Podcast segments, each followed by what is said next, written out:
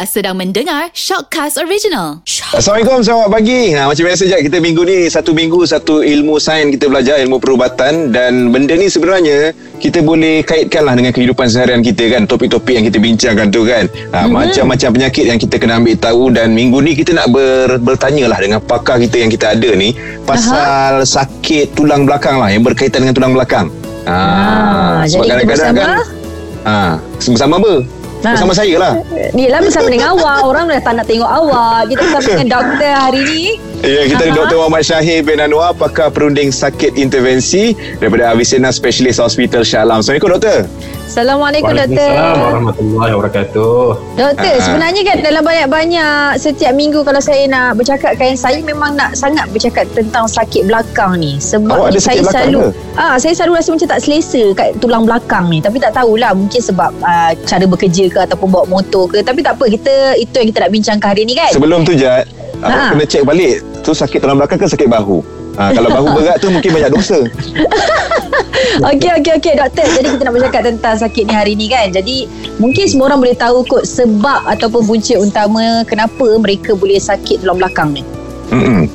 Okey, uh, Assalamualaikum warahmatullahi wabarakatuh. Uh, Assalamualaikum. Kali pertama saya dijemput untuk Uh, satu apa uh, temu bual lah mengenai sakit melalui radio ni. Uh, uh-huh. Terima kasih kerana saya. Temu bual uh, dalam talian doktor. Ah, uh, uh, talian online online. Uh-huh. Okey, apakah salah satu sebab sakit tulang belakang uh, yang paling uh, common lah disebabkan uh-huh. oleh uh, apa yang Eliza cakap tu betul lah, kerana posture yang yang tak betul lah. Huh? Uh, ini yang menyebabkan stres kepada Uh, sendi pada tulang belakang ataupun kepada dish tulang belakang ataupun kita katakan shock absorber. hmm. uh, yang ini apabila uh, postur yang tidak betul ataupun poor posture ini akan memberi tekanan yang berlebihan, dan ini akan menyebabkan kalau tekanan itu terlampau lebih sangat daripada uh, beyond uh, limit uh, uh, dish itu mampu tampung, hmm. maka menyebabkan uh, sakit pada bahagian leher. Jika ada masalah uh, sakit belakang pada bahagian leher, uh, bukan sahaja pada leher sakit, tapi dah akan hmm. pergi ke tangkap ke kepala, tangkap ke bahagian bahu, belikat, hmm. dan juga hmm. jika makin teruk boleh tangkap pada bahagian tangan. hmm. Jika uh, sakit belakang ini berlaku pada bahagian uh, belakang lumbar, hmm. maka akan dapat sakit belakang uh, menjala ke arah punggung dan juga kaki. Keadaan yang lebih teruk, okay, contohnya slip disc yang teruk menyebabkan kegagalan uh, fungsi uh, pembuahan uh, pembuangan air kencing dan najis. Mm-hmm. Itu menyebabkan kelemahan, kelumpuhan kepada anggota uh, kaki dan tangan. Mm-hmm. Jadi mm. teruk. Tetapi punca yang utama disebabkan oleh poor posture. Cara kita duduk, cara kita berjalan, cara kita berdiri, cara kita angkat barang uh, daripada uh, lantai, itu menyumbang uh, faktor yang besar. Ada faktor-faktor yang lain, nah, faktor-faktor lain contohnya merokok, obesiti, kurang uh-huh. bersenam, uh, pernah uh, apa mengalami masalah uh, aksiden, trauma sebelum-sebelum ini juga menjadi penyumbang. Tapi yang paling-paling yang saya nampak uh, dalam pesakit-pesakit saya adalah kerana poor posture lah. Doktor, hmm. kita macam doktor selalu tekankan poor posture semua tu kan. Tapi mungkin bagi bagi kami ni, kita tak tahu sebenarnya. Kita dah menjalani kehidupan seharian ni, mungkin posture kita sebelum ni salah. Tapi nak tahu posture yang betul tu macam mana kita nak bagi dia betul, doktor? Hmm. Kena menjalan mendada ke? Duduk bila kursi tu kena sandar betul-betul ke? Ha, nak fahamkan tu, doktor? Uh, ya, yeah. uh, pertama uh, perlulah berjumpa dengan uh, pakar uh, kesihatan lah uh, bahagian tulang belakang. Uh, keduanya uh, sebenarnya banyak dalam YouTube apa semua ni, uh, ada Google, kita dapat tengok bagaimana kita boleh ubah cara postur yang lebih betul. Uh, kebiasaannya jika postur yang salah akan menyebabkan kita uh, buat kerja atau kalau kita duduk menghadap komputer dan tempoh masa yang uh, singkat, okey, menyebabkan kita rasa lesu, Uh, korang memberi tumpuan, anda rasa lenguh-lenguh, sakit-sakit. Itu menandakan sebenarnya postur kita tidak betul. Salah. Tapi kadang-kadang jika kita dah biasa, dah menjadi habit kita poor posture, Dan kadang-kadang bila kita cuba ubah pada posture yang betul, dia akan rasa sengal-sengal, sakit-sakit juga. So mm-hmm. ini penting untuk dirujuk kepada doktor untuk melihat sama ada pesakit itu mempunyai posture yang bagus ataupun tidak. Uh, of course, jika kita duduk bahagian leher hendaklah uh, kita tak bolehlah uh, menunduk, membongkok. Kita kena straight. Uh, jangan hmm. satu posture.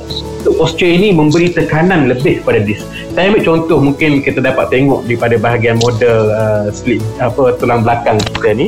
Mm-hmm. Ini kita tunjuk sebagai uh, yang ni kita panggilkan uh, apa cakra uh, uh, apa uh, shock absorber untuk bahagian tulang belakang. Mm-hmm. Ini bahagian depan, bahagian depan, bahagian belakang. Jika kita membongkok, kita boleh tengok tekanan pada tulang belakang. Uh, pada bahagian disk, pada bahagian depan akan menyebabkan disk akan terkeluar oh. ke bahagian belakang. Uh, jika kita dapat tengok, ini adalah kesan-kesan disebabkan oleh posture yang uh, salah. Betul, yang hmm. salah. Hmm. Faham, okay. faham doktor. Doktor, hmm. selingan sedikit doktor. Saya memang nak tanya sangat soalan ni. Adakah mereka yang daripada muda sampai dia sekarang ni, kalau dia dah berumur, daripada muda tu dia dah sentiasa setiap hari dia bawa motor, ada tak apa-apa efek? Sebabnya abang saya dia sampai sekarang bila dia terlalu sakit, dia sampai ambil injection doktor.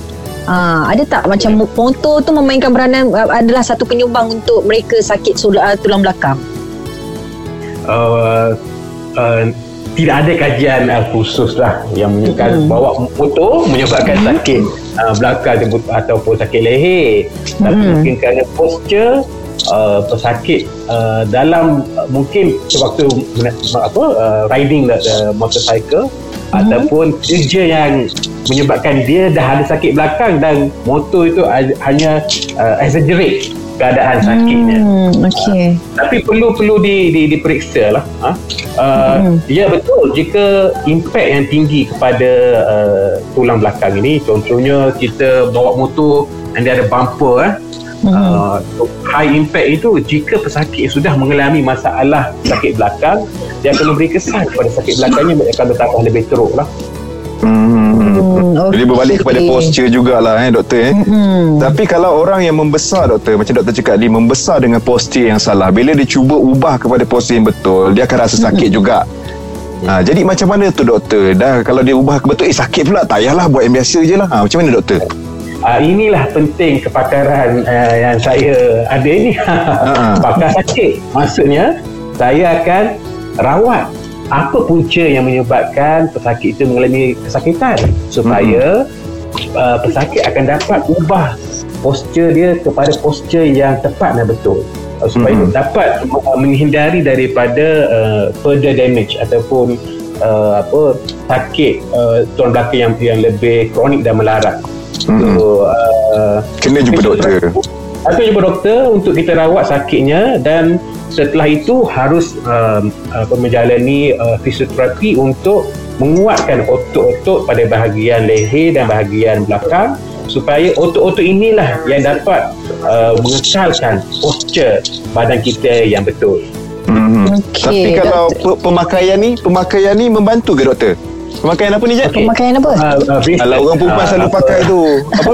Lengkung uh, Lengkung Lengkung Lengkung Lengkung Korset lah Korset bengkung tu untuk uh, lambar support uh, Lambar support ataupun soft collar. Sebenarnya pemakaian ini hendaklah uh, di apa uh, kena dipantau oleh doktor kerana pemakaiannya uh, saiznya haruslah tepat, dan pemakaian yang berpanjangan sebenarnya melemahkan fungsi otot.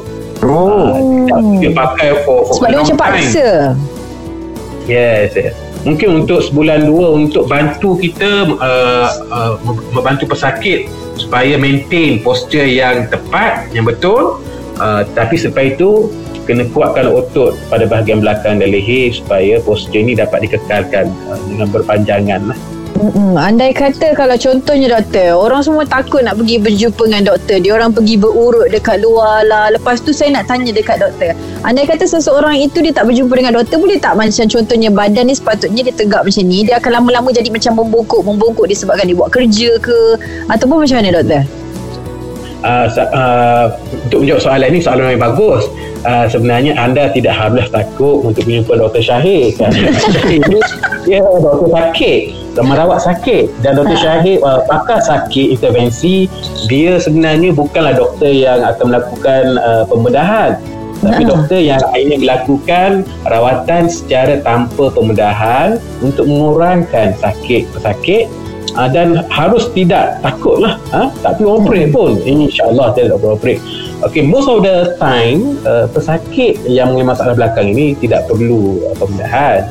Uh, dengan rawatan pain intervensi ataupun uh, interventional pain ni uh, dan juga fisioterapi dapat uh, apa mengurangkan sakit dan juga uh, apa, membetulkan postur badan kita lah.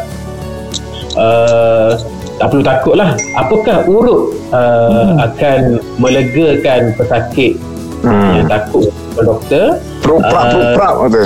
Nah, uh, orang rasa macam puas doktor.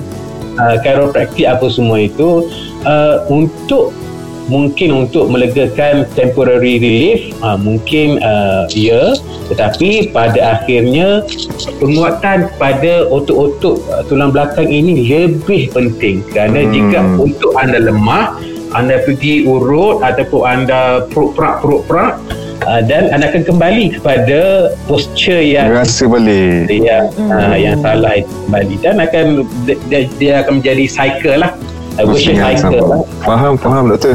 Doktor, hmm. tapi selalunya kalau orang kaitkan dengan tulang, orang akan cakap pasal kalsium. Ini makan kalsium tak cukup ni, kena ambil kalsium lebih doktor. uh, Jadi betul ke sebenarnya bila kita kurang kalsium ni akan membantu kita jadi bongkok bila semakin berusia ni doktor? Berusia. Uh, ya, uh, ya dan tidak lah kot saya katakan. Ya, ini kerana memang perlu uh, kalsium, uh, tetapi kita tahu jika seorang itu normal, pengambilan kalsium dari uh, nutrisi uh, yang seimbang itu sudah mencukupi.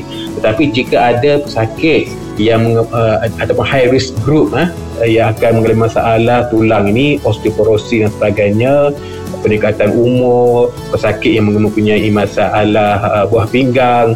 So, kalsium tambahan ini perlu uh, diberi tetapi di bawah pemantauan uh, pakar doktor lah, uh, pakar pakar. Uh, dan um, ya dan tidaklah saya katakan. Uh, jika anda seorang yang tak ada masalah kesihatan, apa yang anda ambil yang seimbang sudah mencukupi. Uh, dan jika anda uh, perlukan uh, makanan tambahan, maka uh, pemantauan seorang doktor itu penting lah. Hmm. Okey, jadi vitamin doktor ada sama, tak? Eh? Mm-hmm. Vitamin, vitamin pun ke? Sama, terutamanya vitamin D. Uh, hmm. Kajian menunjukkan uh, walaupun rakyat Malaysia ni kita ada uh, boleh kata setahun lah uh, uh, matahari kan, tapi uh, uh, pesakit yang mengalami masalah kekurangan vitamin D, uh, D ya, uh, di mana perlu untuk uh, tulang, Uh, sendi, otot, uh, yang ini uh, sangat uh, mengejutkan apabila hampir lapan puluh peratus uh, populasi uh, rakyat kita ni kekurangan vitamin D.